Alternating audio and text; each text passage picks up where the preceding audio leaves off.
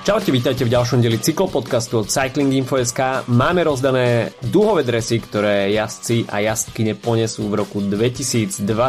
Veľká obhajoba Juliana Alaphilippa, zo slovenských farieb jednoznačne najviditeľnejší Martin Svrček, s ktorým sa spája aj jedna veľká novinka z minulého týždňa a to, že podpísal 2,5 ročný kontrakt s The Kuning Quickstepom. Veľká prestupová bomba. A, tak e, o tom všetkom dnes od mikrofónu vás zdraví Adama Filip. Čaute. No a mohli by sme začať práve touto správou, pretože na ňu potom Martin Svrček nadviazal aj tými skvelými výkonmi na majstrovstvách sveta, kde mu tesne ušla medaila a e, toto je si myslím, že prestupová bomba roka e, na Slovensku, pretože veľa sa špekulovalo o tom, že kam prestúpi Peter Sagan a kam zamieria jeho kroky aj s celou tou jeho Saganovskou suitou po rozlúčke s Borou Hans Grohe, nakoniec teda uh, Direct Energy, respektíve Total Energy.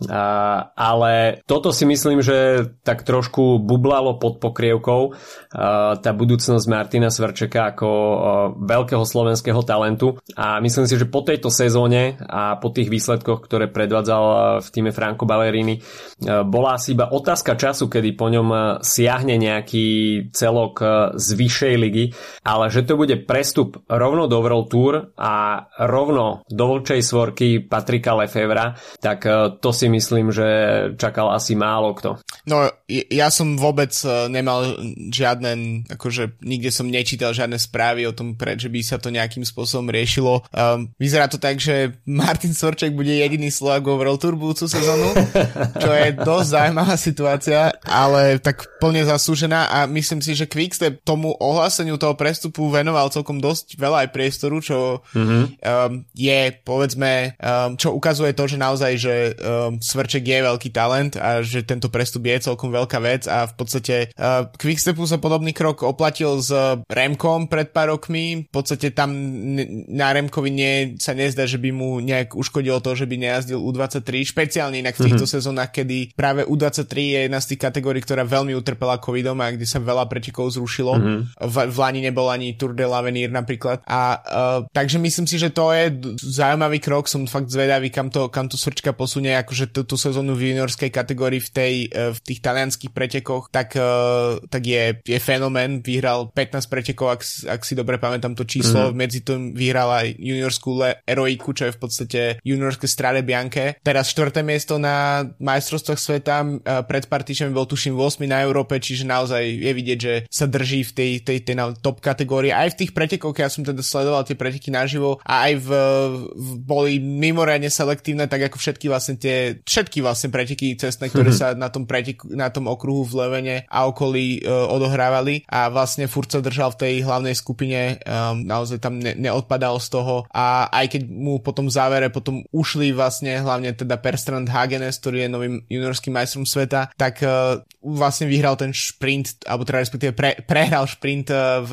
o bronzovú medailu a odnesol si štvrté miesto, ale myslím si, že v ten deň rovnako sme sa dozvedeli, že teda prestupuje a je to uh, po, povedzme, že najväčší asi výsledok naozaj na nejakej um, úrovni reprezentačnej, čo sa týka Slovenska od, od, od Saganových titulov, takže to je naozaj možno ešte um, dres majsterky Európy Nori Jenčušovej z, z dráhy z minulej sezóny je mm. niečo, čo, čo je povedzme na, na takej blízko tej úrovni, ale samozrejme cesta je cesta, tej, tá kategória tam je, tí kategórií tam nie je veľa, tak ako na dráhe, to znamená, že naozaj tento úspech je, je, je obrovský, takže som naozaj veľmi zvedavý a, a najmä ja, mne sa, ja musím povedať, že sa mi až trochu uľavilo ako, ako Slovákovi, že vlastne uh, uvidíme, však samozrejme nemôžeme o, o, o jazdcovi, ktorý, ktorý je mimoriadne mladý a len teraz vychádza z juniorskej kategórie, uh, tak naozaj mu predpovedať nejakú budúcnosť alebo niečo, ale uh, to, že nejakým spôsobom zostane zachovaná tá kontinuita toho, že OK, tak Sagan možno v najbližších rokoch už skončí, jasné, proste nemôžeme hrať tým, že to je ten jazyc, ktorý, ktorý bude tu na veky alebo bude jazdiť tak dlho ako Rebelin alebo, alebo Valverde aspoň.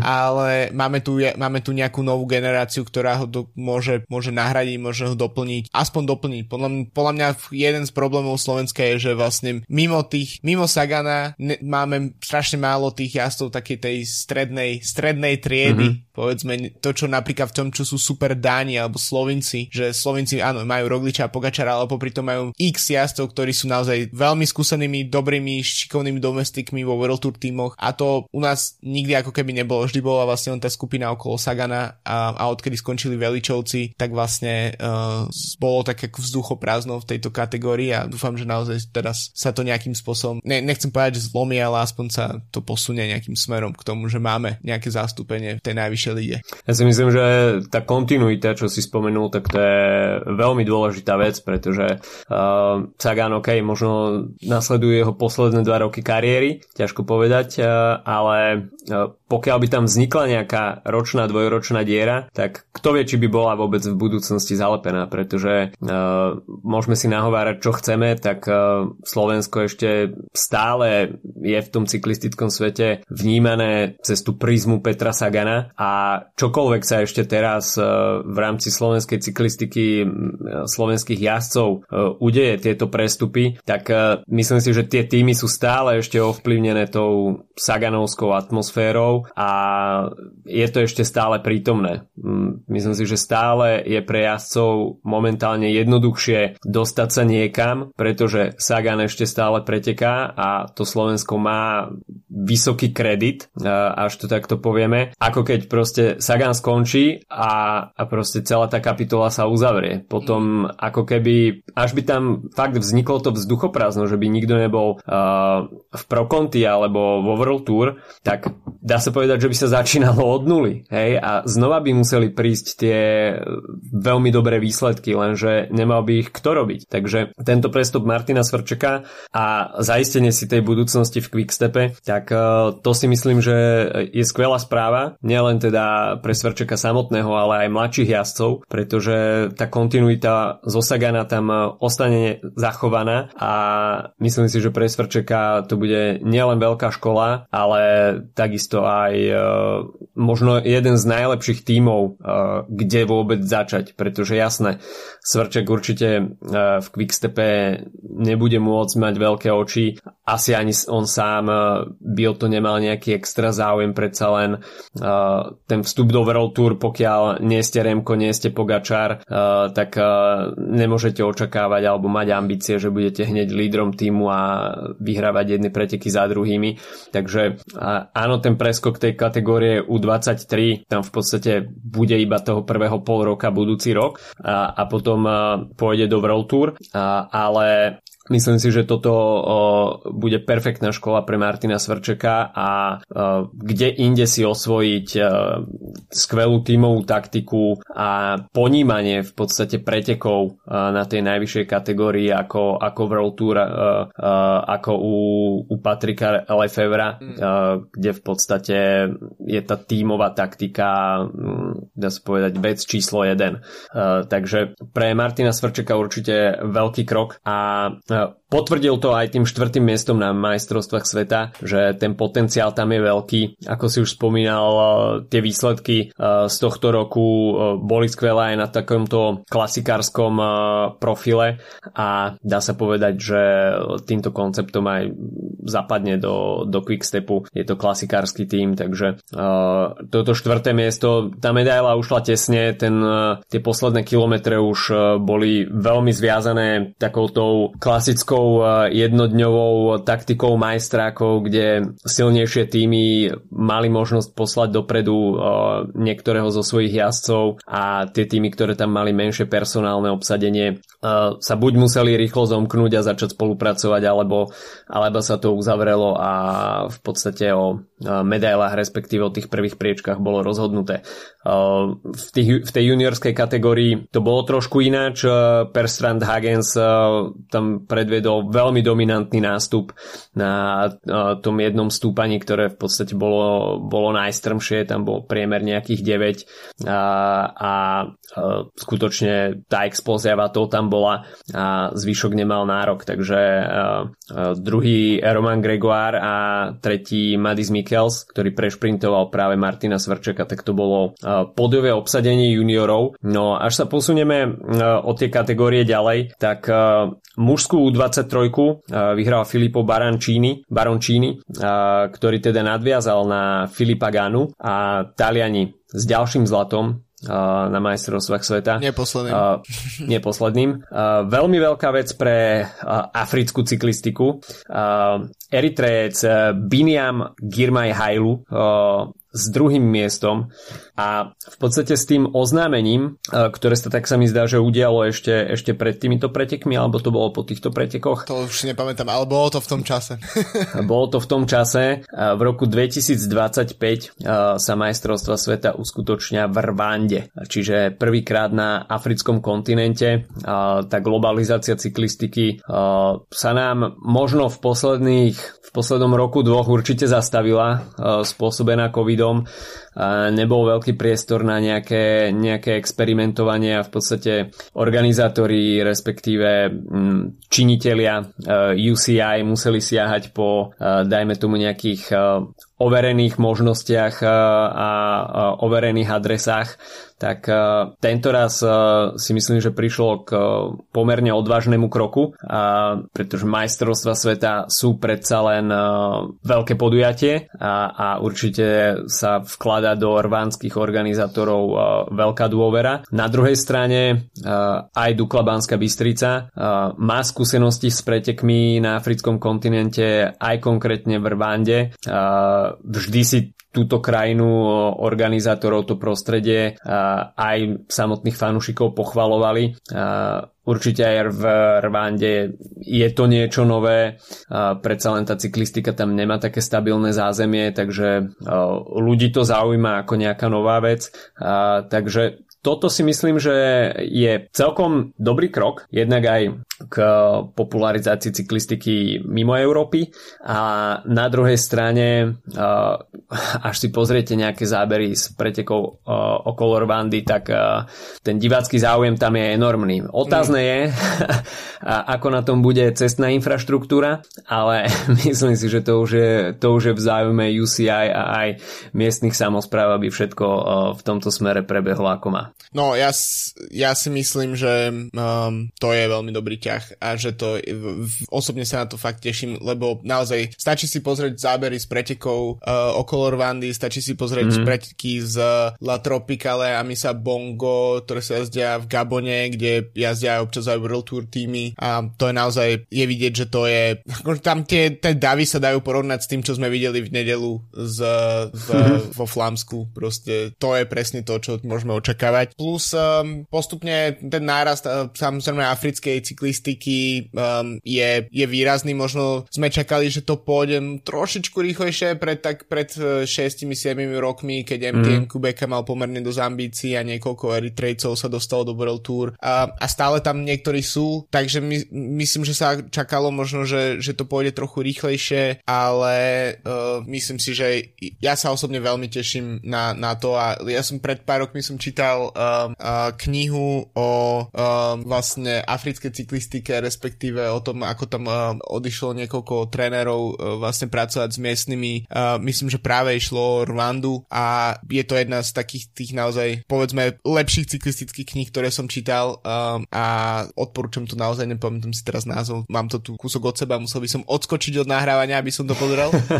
Ale uh, takže ja, ja sa ko, už len kvôli tomuto teším, nejak si na to, na nejaké infraštruktúry a tak, no verím, že to má UCI nejakým spôsobom ošefované a, ne, a netrúfam si to komentovať, verím, že to bude určite dobré. Je to tiež veľmi symbolické, že Rwande v krajine, ktorá ešte v 90 rokoch zažila hrozný teror, genocidu mm-hmm. obyvateľstva, vlastne 31 rokov po, po týchto udalostiach, tak, tak sa tam vlastne pres, presunie nejaká vrcholná udalosť. A možno je to aj zaujímavé z, z pohľadu cyklistiky cel, raz, nielen z pohľadu cyklistiky, ale z pohľadu športu celkovo, pretože z výnimkou um, nejakých um, napríklad majstrovstiev sveta o futbale v Juhoafrickej republike, tak, veľ, a, tak veľa tých nejakých naozaj svetových um, podujatí tej najvyššej úrovni, tak v akýchkoľvek športoch, tak, tak ne, ich nebýva veľa v Afrike a je to podľa mm-hmm. mňa tiež taký signál možno, že um, cyklistika sa nejakým spôsobom môže opäť dostať do toho, že skúšame niečo nové. A ja teda osobne mi to príde akože určite lepší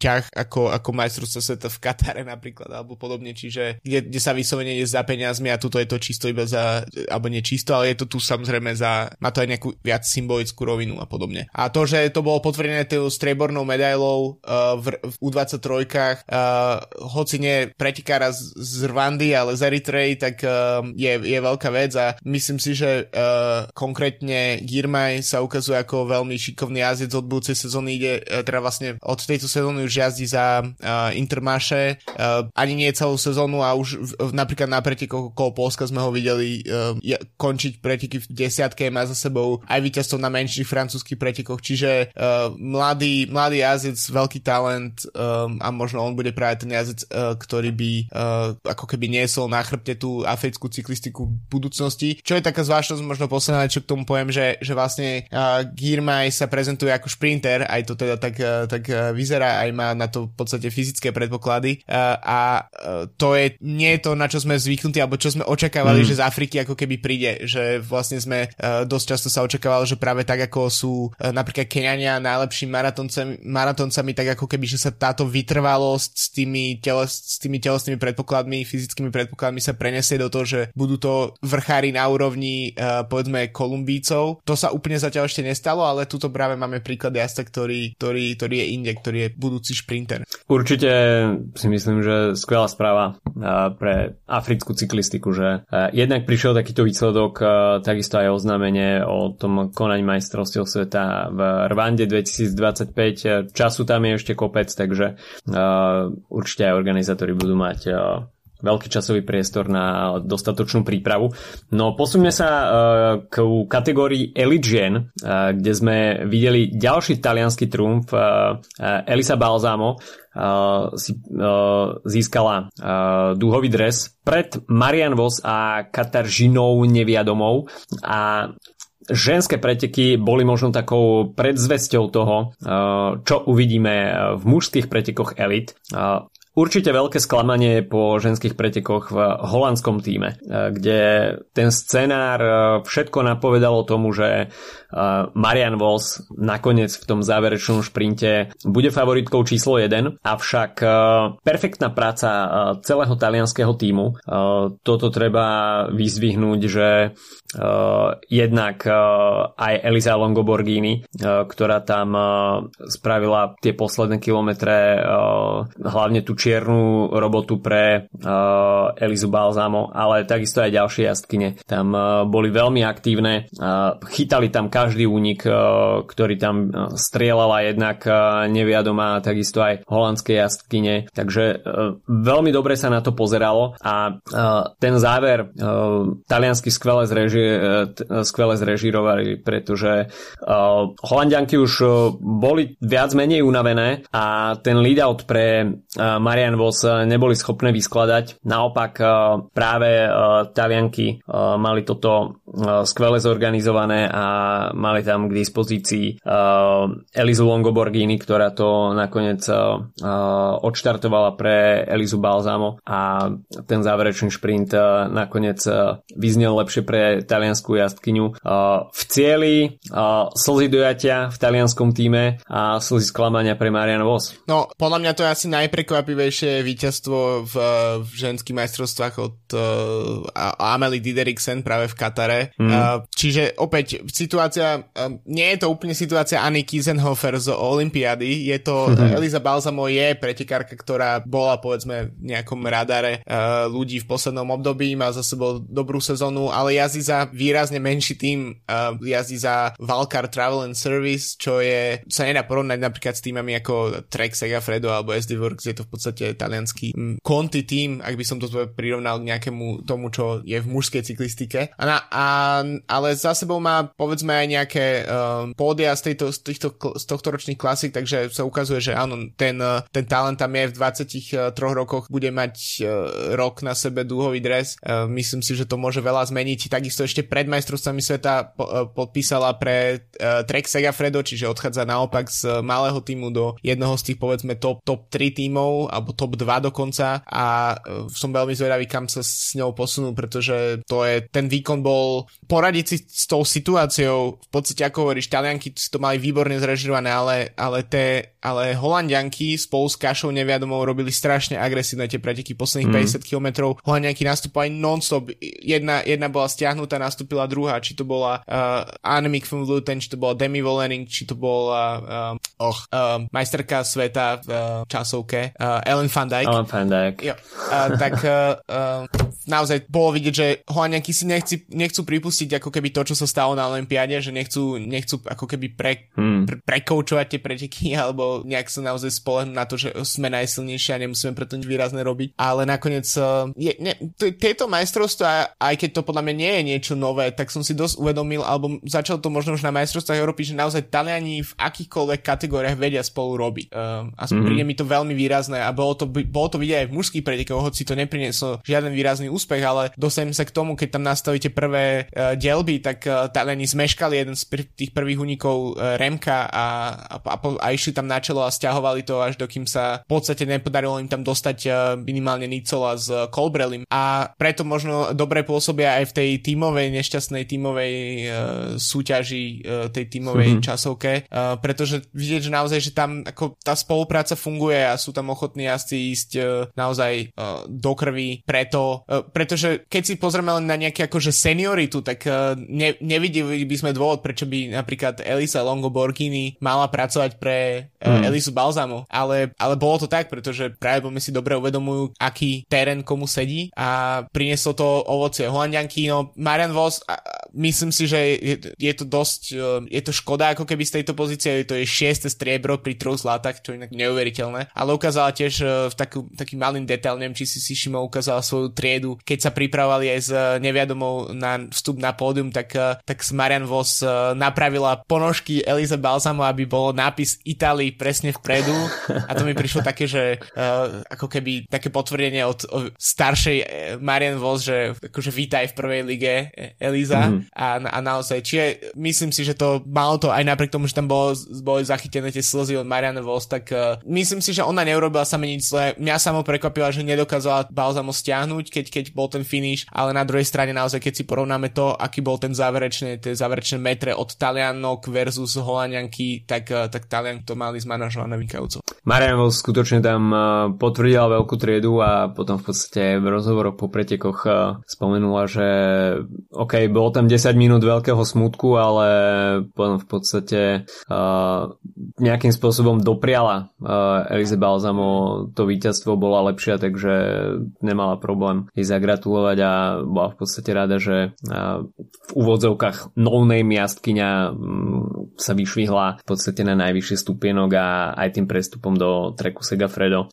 vstupuje do veľkej cyklistiky a rovno v duhovom drese. A Štvrté miesto Blanka Vás, maďarská reprezentantka a piaté miesto Arlen Sierra z Kuby. Takže uh, pomerne zaujímavé zloženie uh, ďalej v top 10. Uh, Eliza Balzamo teda uh, víťazkou a ako si už spomenul uh, tú prácu uh, talianskej cyklistiky na tej uh, um, reprezentačnej úrovni, tak uh, to si myslím, že má niečo do seba, pretože uh, Taliani dosť riešia uh, reprezentačné, reprezentačné podujatia, či už sú to mm. majstrovstvá Európy, uh, Olympiáda alebo aj majstrovstva sveta. Uh, samozrejme je to cyklistická krajina, ktorá má uh, širší záber ako Slovensko, má na výber viacero jazdcov a, a takisto sa aj keď sa už teda presunieme k mužskej kategórii elit, uh, dosť riešila nominácia, dajme tomu. Mm-hmm.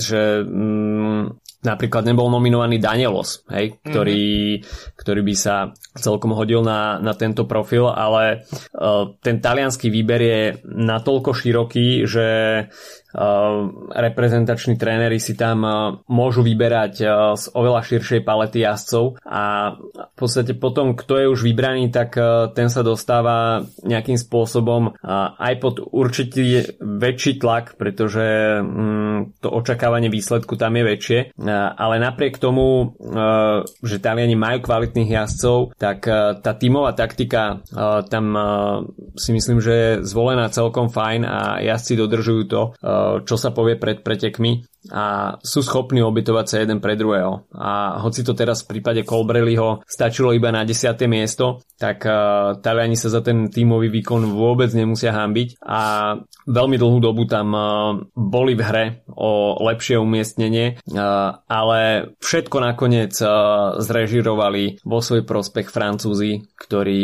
skutočne boli tímom číslo 1 a Julian Alaphilippe a tá jeho obhajoba dúhového dresu uh, čo k tomu dodať? Proste Ala Filip, ktorý, ktorý nezažíval úplne, úplne ideálnu sezónu v tom uh, dúhovom drese. Uh, mal tam samozrejme uh, pestré chvíľky, uh, dajme tomu etapové víťazstvo uh, na Tour de France, uh, takisto uh, Valonský šíp, uh, druhé miesto Liež, Baston Liež, uh, víťazná etapa na Tireno Adriatico, uh, ale Tiež uh, bolo vidieť na Ala Filipovi tento rok, že uh, je to jazdec uh, všetko alebo nič. Uh, tie, tie panaš útoky uh, častokrát aj nezmyselné, keď uh, v podstate vystreli dopredu a spolieha sa na to, že buď z toho niečo bude, alebo, alebo z toho nebude nič, tak uh, uh, predvádzal aj v duhovom drese, čo samozrejme bolo veľmi sympatické, ale uh, aj vzhľadom na um, to, že v posledných týždňoch uh, nebol nejakým spôsobom spôsobom úplne výrazne vidieť. Samozrejme tie preteky okolo Británie zajazdil fajn, ale po Tour de France sa na dlhšiu dobu odmočal a tá jeho forma pred, pred majstrovstvami sveta nebola, nebola úplne jasná, ale bolo vidieť, že tými pretekmi okolo Británie skvele vyladil nohy a to, čo predviedol na tých záverečných dvoch okruhoch, tak to bolo niečo fenomenálne. Určite, tak Ala Filip podľa mňa ako keby možno v tých posledných rokoch utrpel tým nástupom Van Arta s uh, Van Der Poolom, lebo to sú v podstate jazdci, aj keď uh, sú povedzme čistokrvnejší šprinteri a viac do klasik, ale je to v podstate podobný, um, podobný spôsob, akým prístupujú k pretekom a ako ich dokážu rozbíjať a ako, ako, ako dokážu solo finišovať a podobne. Ale ukazuje sa tiež, že Ala Filip je jazdec na, na tie dôležité momenty mm. a keď niekto vyhrá dva roky po sebe majstrovstvo sveta, tak to, je, to je jednoznačné potvrdenie toho, že, že to tak je. Uh, je to podľa mňa jazdec, ktorý um, nemôžeme hovoriť o nejakom prekliati dúhového dresu, že to už mhm. neplatí niekoľko sezón, um, ale naozaj, že je ako dobrý reprezentant cyklistiky podľa mňa na to, aby bol v dúhovej dre, dúhom drese, je to proste aj po marketingovej stránke, takisto je to Francúz, čiže proste napojenie na Tour de France a klasický cyklistický národ. To je všetko, čo dáva podľa mňa veľký zmysel to, že ho vidíme druhý rok po sebe. Uh, neviem presne, aký profil bude o rok v Austrálii, ale je, nie je úplne nezlučiteľné s realitou, že by dokázal uh, priniesť to triple a tak, ako sa to Saganovi po, podarilo. Mm-hmm. A takže je to, no naozaj, Mm, keď som, keď som videl ten prvý nástup, asi ten prvý solový nástup, keď to snažil trhať ten zvyšok tej skupiny, čo tam bolo, to bolo asi 20, cez okolo 20 km do cieľa, tak som si hovoril, OK, je vybavené. Ešte vtedy nebolo, ale už potom myslím, že na 18. alebo 17. km, kedy prišiel ten záverečný atak, tak uh, no to tiež je ukážka toho, ako, ako sa vlastne tie preteky vyvíjali. To znamená, že on naozaj potvrdil to, že bol najsilnejší jazdec v tých, uh, tých pretekoch, mal dobrú tímovú podporu, mal dobrú selekciu jazdcov v tých záver záverečných skupinách, ale to ako celý ten priebeh uh, pretekov pre, prebiehal, že neboli to klasické majstrovstvo sveta, kde sa nechali uísť na prvom kilometri reprezentanti Rumunska, Ukrajiny a mm. Senegalu, ale je to, ale naozaj tie, tie, tie úniky boli od začiatku, tie selekcie boli, vlastne potvrdili, že to je non-stop cyklistika, boli non-stop agresívne nástupy kvalitných jazdcov a to podľa mňa veľmi zmenilo vývoj tých pretekov, pretože samozrejme Ala Filip um, dokázal solovo vlastne využiť to, že celý ten zvyšok balíka bol úplne, úplne, úplne vypnutý po tých nástupoch. Veľkým prekvapením pre mňa uh, Belgičania, uh, ktorí patrí k favoritom číslo 1. Uh, Wout van tak um, ten, uh, to meno sa prevracalo uh, proste ako rezeň na, na panvici uh, a to uh, myslím si, že na Volta van Arta dolahol aj ten veľký tlak. Tiež možno jeden z faktorov, ktorý ovplyvnil ten jeho výkon. Ale ako on sám povedal potom po pretekoch, tak neboli nohy. No, keď nie sú nohy, ťažko, ťažko odolávať takým výstrelom, ako aké tam predvádzal Ala Filip ale myslím si, že až by sa mal označiť niekto ako man of the match, tak je to určite Remko Evenepoel, ktorý dokázal uvariť ešte aj svojho lídra. A... Ktorého lídra a... myslíš? Ala Filipa či Panarta? A myslím si, že po, po pretekoch e, sa zvrhla lavina uh, memečiek, uh, ako Remko super spolupracoval so svojím tímovým kolegom z, z Quickstepu Julianom Filipom Uh, takže uh, až má byť nejaký Belgičan, ktorý bol po týchto pretekoch spokojný, tak to bol Patrick Lefevre. Určite. Ale späť teda k tomu belgickému výkonu. Uh, dole kilometre sa zdalo, že Belgičania majú tieto preteky plne pod kontrolou. Uh, Remko vpredu, všetko sa zdalo byť uh, úplne v klidku. Fanart, zakrytý, neviditeľný, no name. Uh, scenár um, ako, ako z idylky o úspešných majstrovstvách sveta. Uh, sami na Slovensku to dobre poznáme, že receptom uh, Petra Sagana bolo vždy ostať zakrytý, mm. nebyť videný a posledných 10 kilometrov alebo 15 byť vpredu a čakať na nejaký vhodný moment, kedy sa rozhybe akcia alebo byť sám iniciatívny. Uh, to sa dlhé kilometre zdalo uh, v podstate uh, aj v nedelu, avšak práve Francúzi ukázali to, že um, oni chceli prekvapiť všetky ostatné silné týmy a zaatakovať ako prvý. A to bolo povedané aj potom francúzskými jazdcami po skončení pretekov. Mňa veľmi zaujíma, zaujala tá situácia, keď Julian Alaphilippe, neviem koľko to bolo kilometrov dozadu pred, pred cieľom, 30-40, keď zbehol do tímového auta k Tomimu Veklerovi a veľmi, veľmi intenzívne tam diskutovali o tom, že akú taktiku zvoliť. A bol to práve v situácii, keď sa tam v podstate spojili dve, dve predné skupiny a vpredu boli skutočne silní jazdci a vôbec uh, som ne, nerozumel tomu, že Filip si dovolil v takejto situácii uh, ísť dozadu a kebyže sa tam udeje nejaký atak, tak uh, myslím si, že Ala Filip by mal veľké problémy mm-hmm. zareagovať na túto situáciu. A toto mi prišlo ako takticky úplne nezmyselné, že v takto kľúčovej situácii, keď uh, už tam boli nejaké nástrely veľmi nebezpečných atakov situácií, sa Alaphilippe stiahne dozadu, dajme tomu 20-30 metrov za silnú skupinu, e, ktorú si potom ešte on musel sám potom docvakávať. a pýtal si tam, respektíve diskutoval tam s Veklerom. A nakoniec, v konečnom dôsledku, toto možno práve označiť za, za geniálny ťah, že tá komunikácia tam fungovala. A je podľa mňa iné, keď e, príde domestik týmu dozadu do auta, spýta sa na nejaké taktické pokyny, a potom ich tlmočí uh, dopredu svojmu lídrovi. Jednak uh, nemusí sa k nemu dostať včas, uh, nemusí sa k nemu dostať vôbec, uh, možno nejakú časť z toho, čo bolo povedané, uh, zabudne, respektíve pretlmočí ináč. A Ala Filip zvolil úplne inú stratégiu v tomto prípade. Išiel tam sám osobne a v podstate vydiskutovali si to s Veklerom a Vekler mu tam povedal geniálnu vec, až to tak aj v skutočnosti bolo, že nech nechá, nech počúva svoj inštinkt. A toto keď poviete Ala Filipovi, tak asi nič lepšie mu povedať nemusíte, pretože skutočne Ala Filip má ten inštinkt toho panáš ataku a to sme v podstate v tých posledných 20 kilometroch videli niekoľkokrát. Mm. Ten prvý Ala Filipov atak, tak ten sa mi zdal absolútne nezmyselný. A to, čo, to, čo hovorili aj po pretekoch, že chceli prekvapiť ostatné týmy, aby si mysleli, že sa, že sa zbláznili, tak presne tento výsledný efekt to malo, pretože na mňa to pôsobilo ako, ako úplný výkrik do tmy. Mm-hmm. Proste silná skupina za tebou, kde viacerí jazdci ešte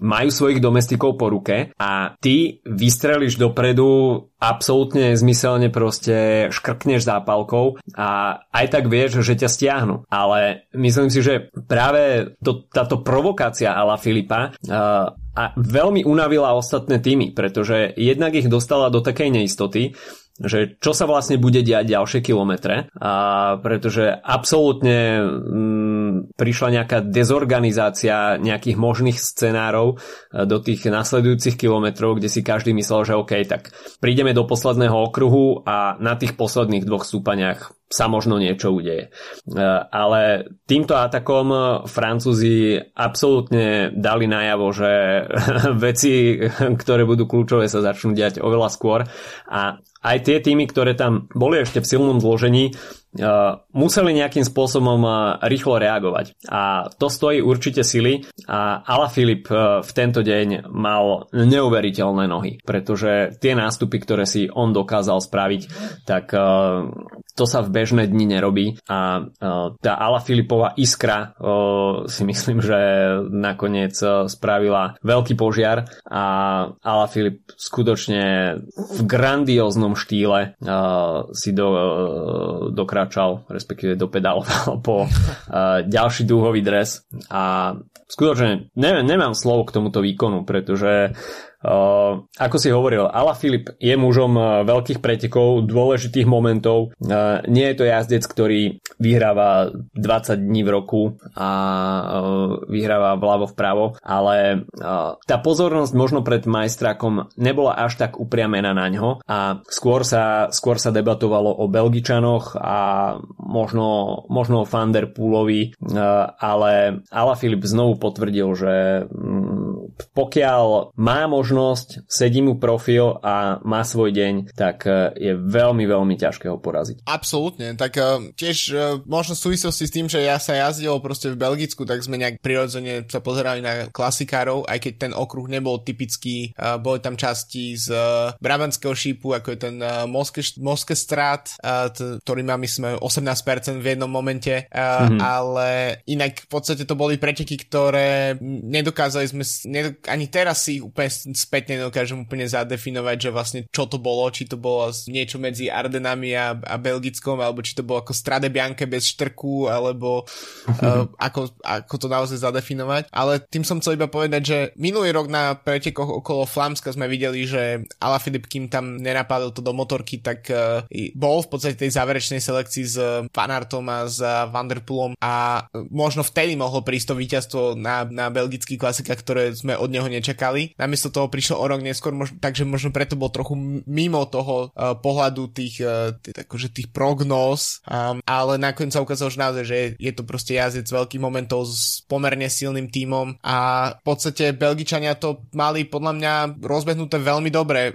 Fanart nemal, sám povedal, že nemal nohy v ten deň. Práve po mne, keby mal, tak by bol v podobnej situácii asi ako Ala Filip, ale nakoniec sa im podarilo aj do tej záverečnej skupiny dostať uh, Jaspera Stojvena, ktorý mm-hmm. je domáci jazdec, teraz z Luvenu a bojoval nakoniec o pódium, ale Filip naozaj v ten atak v jednom momente sa stiahol, ak boli časomiery správne na 10 sekúnd alebo dokonca možno trochu menej a vtedy som si hovoril, že OK, tak uh, to sa ide spojiť, ale nie, zrazu proste začal znova rásť a myslím si, že vtedy tá skupina, ktorá bola za ním, čiže uh, Dylan Van Barle, uh, Michal Valgren, Jasper Stuyven, Nelson Poles a uh, vlastne to je všetko, Pitcock mm. už, bol, už bol viac menej odparaný v tom čase, aj, šty, aj Štibar, tak uh, oni vlastne m, už podľa mňa išli vtedy iba o striebro bronz v tom momente, pretože mm. majstrovstvá sveta sú jeden z tých v podstate pretekov v roku, kedy sa brata aj, aj tá iná medaila ako zlata, povedzme, mm. aj keď samozrejme dúhový dres a zlatá medaila znamená najviac, ale byť druhý alebo tretí na etape Grand Tour, pokiaľ nie si jazdec, ktorému sa to nestáva často, tak uh, ne, neznamená až tak veľa, pretože není tam ani to pódium, ani podobne a tu na mm. majstrovstvách sveta je, naozaj dostaneš medailu, bolo to vidieť aj v ženských pretekoch, že napríklad pre Kašu neviadomu, ktorá podľa mňa bola v tých pretekoch trochu ekvivalentom Ala Filipa, akurát bez toho záverečného ťahu,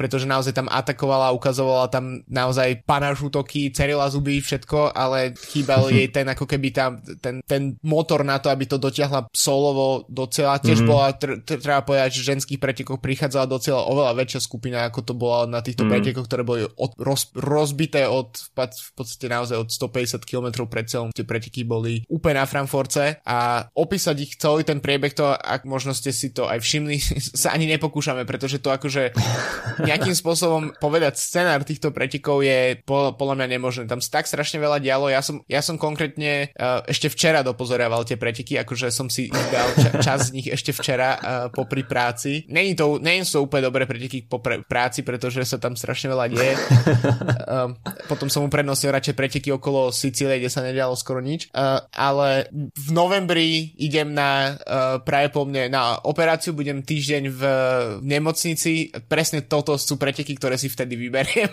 budem ležať celý deň na ložku a môžem si pozrieť proste 6 hodín kompletne celý prenos, pretože um, tieto majstrovstvá sveta naozaj potvrdili to, ako majú majstrovstvá sveta vyzerať.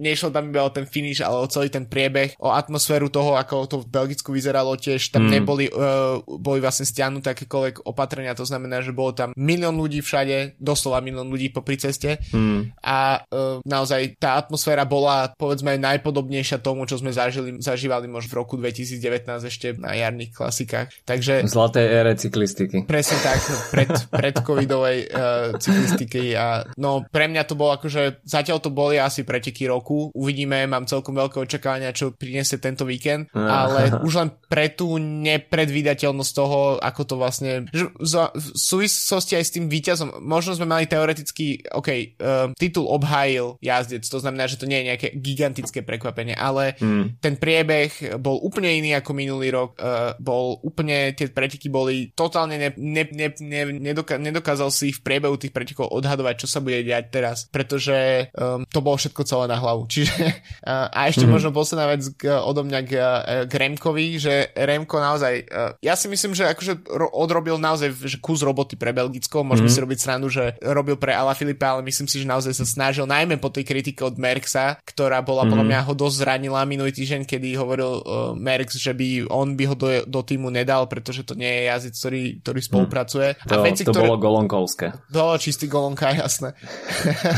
a, a možno aj Tim de Klerk, ktorý sa ocitol v jednom z tých prvých uh, únikov s ním, tak, uh, tak kýval mm-hmm. hlavou občas nad tým, ako, aké ťažké robil Remko tie preteky, ale on bol tiež ten, ktorý naozaj uh, spravil podľa mňa tú kľúčovú prácu. On myslím, že odpadol 40 km pred cieľom ceca a, mm. a vtedy, vtedy už naozaj došlo k takým selekciám, že, že tí, ktorí boli v tom čase mimo tej, tých, tých povedzme top 20 mužov alebo koľko to mohlo byť, tak, uh, tak už boli... Tak boli mimo.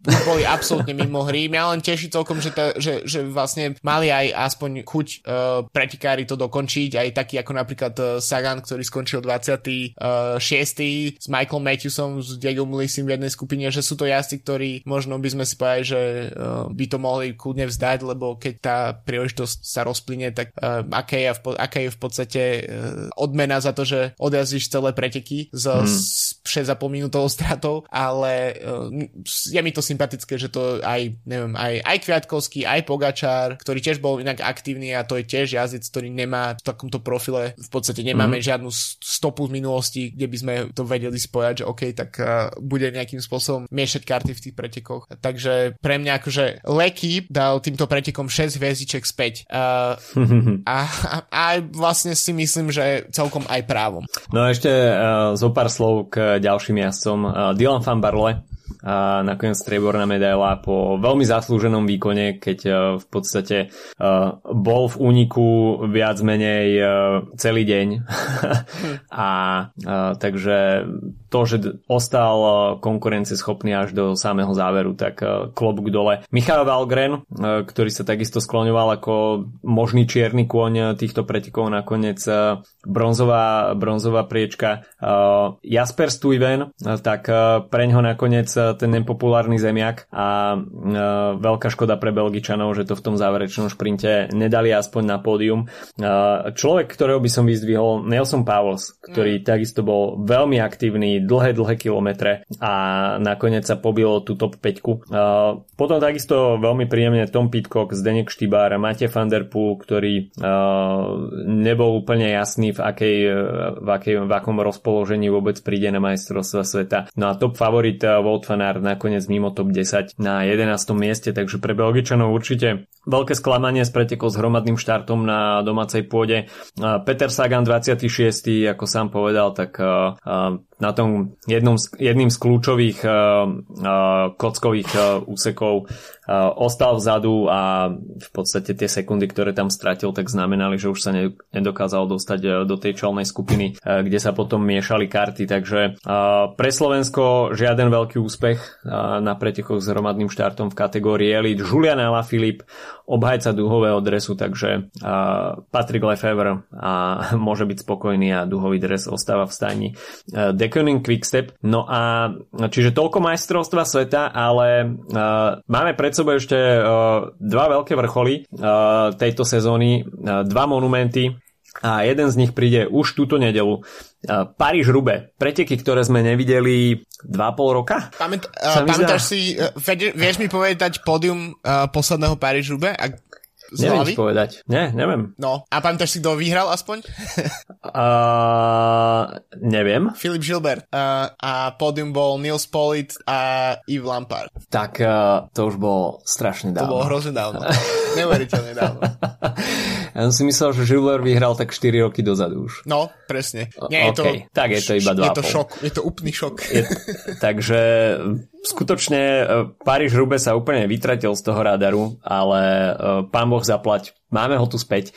A predpoveď počasia uh, je pre cyklistických fanúšikov veľmi priaznivá, pretože po tomto znovu zrodení Paríž Rube sa očakáva daždivá edícia. Takže takmer 30 rokov, 20 rokov po, po poslednom Paríž-Rube je nádej, že v nedelu opäť sprchne. No a Jazdcov teda uh, nečaká nič jednoduché, 55 km na 30 pavé sektoroch, štart tradične z Kompieň uh, a finish v Rube, sektory odčíslované od 30 až po jednotku na prof, respektíve na trase uh, 3 5 hviezdičkové sektory. Ako prvý Aremberský, re, Aremberský les, sektor číslo 19, uh, potom ďalší 5 hviezdičkový bude Mont Saint-Pével. Uh, no a nakoniec posledný 5 hviezdičkový úsek Carrefour de l'Arbre. Takže toto ostáva zachované.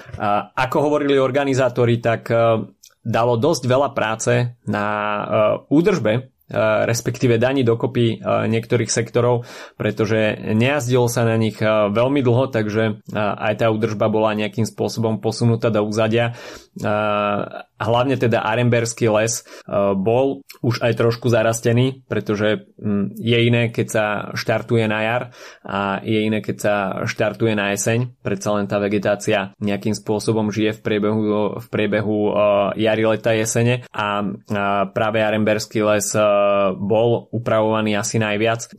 Organizátori však hlasia, že všetko je pripravené.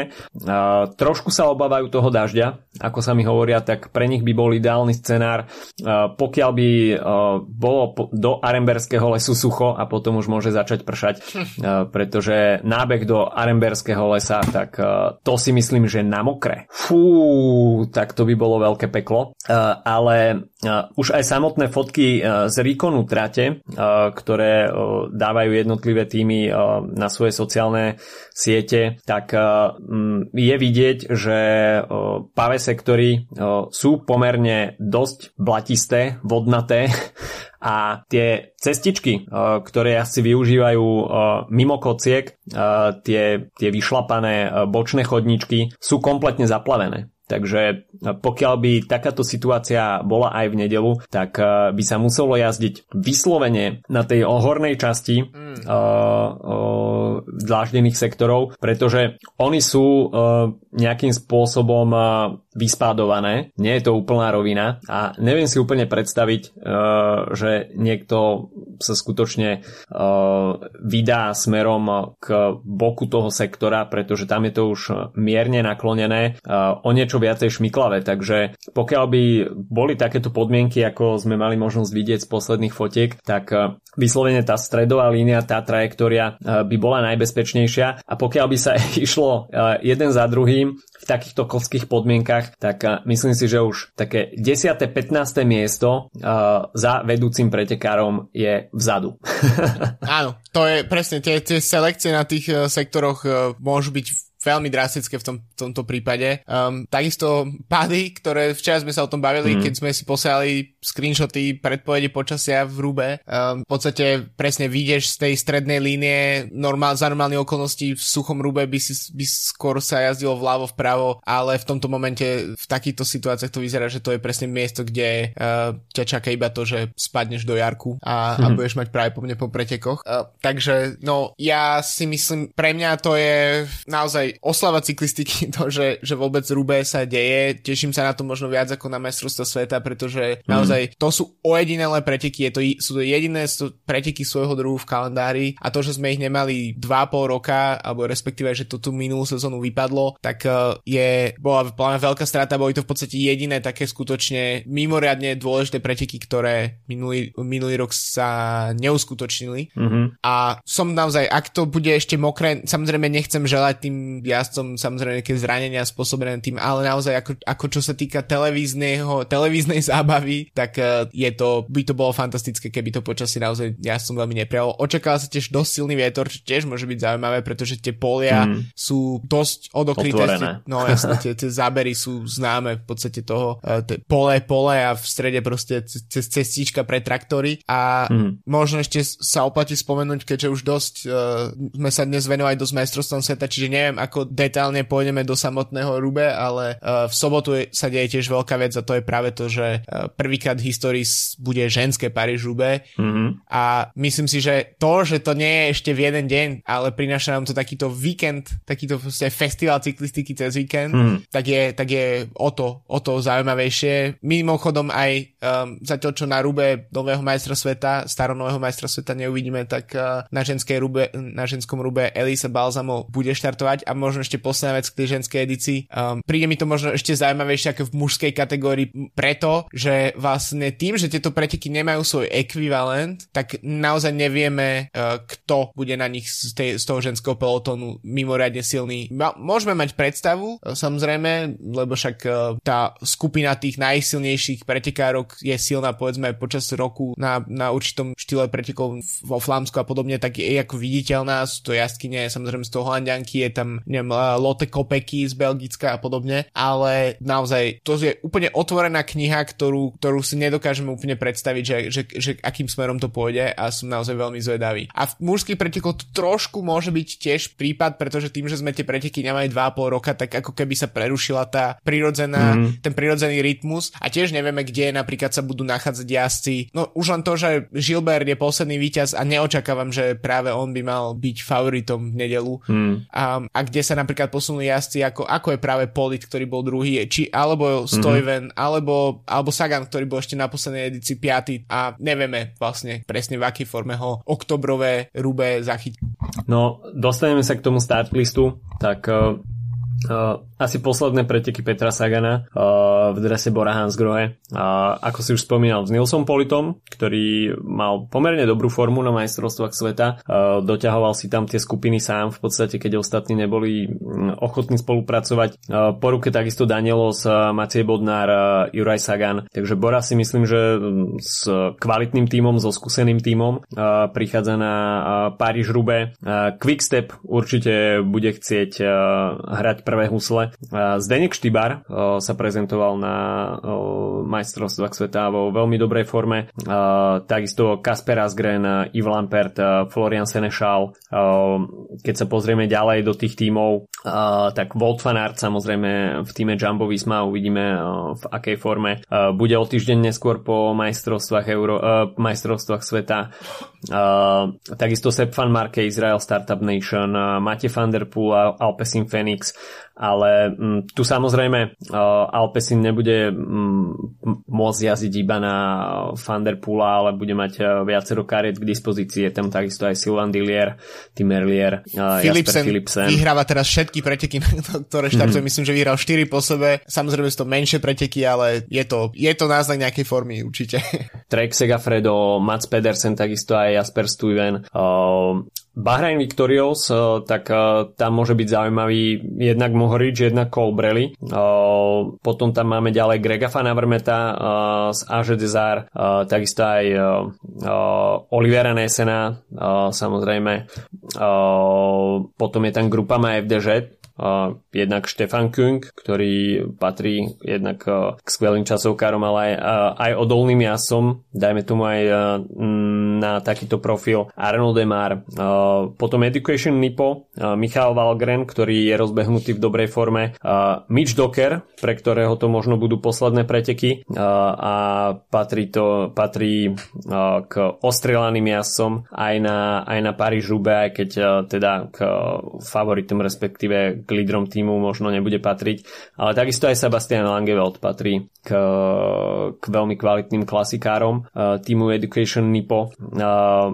Potom, keď ideme tými, tými týmami ďalej, tak uh, UAE Team Emirates, Alexander Kristof, uh, Matteo Trentin, Fernando Gaviria, uh, Ineos Grenadiers, tak tí môžu byť celkom zaujímaví, pretože Dylan Van Barley je vo forme. Mm. Uh, takisto je tam Kviato, Gianni Moscon, uh, Owen Dole, takže uh, veľmi kvalitná zostava. Uh, Niky Terpstra, v týme Total Energies, takisto Anthony Turži, čiže aj Edvald Boasson-Hagen, Team Bike Exchange, Luke Darbridge, uh, koho tam máme ešte ďalej?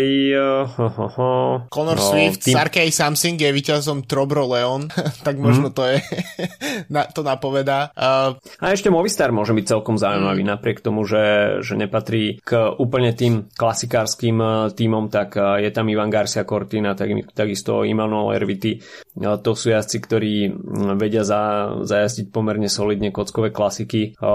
Kristof Lápor z Kofidisu možno? Kristof v Laport, takže uh, skutočne kto má byť na Paríž Rube, tak uh, ten, spomenul si, ten si, to... spomenul si uh, dvojicu bývalých víťazov v Loto Sudal, a to Gilbert a, a John Degenkolb, tak to je samozrejme tiež asi nie to favoriti, ale oplatí sa ich ako bývalých víťazov. Určite, takže um, myslím si, že o, špecialisti na Paríž Rube už im tečú sliny, pretože minulý rok sa Paríž Rube neuskutočnilo, takže tento rok, aj keď v zmenenom termíne, tak sme radi, že Paríž Rube uvidíme a 30 kockových sektorov, 55 km na pave, takže to je jedálniček, nedelné menu už tento víkend. A čo iné nám ostáva, ako, ako tešiť sa na tieto preteky a dúfať, že Nebudú to nejaké extra búrky, ale nejaké uh, jemné dažďové prehánky by sme asi, asi priví. Jemne strchnúť môže, takže Uh, uvidíme, koho budeme oslavovať budúci týždeň ako nového víťaza, víťaza Paríž-Rube. Počujeme sa opäť o týždeň. Čau, čau. Čauko.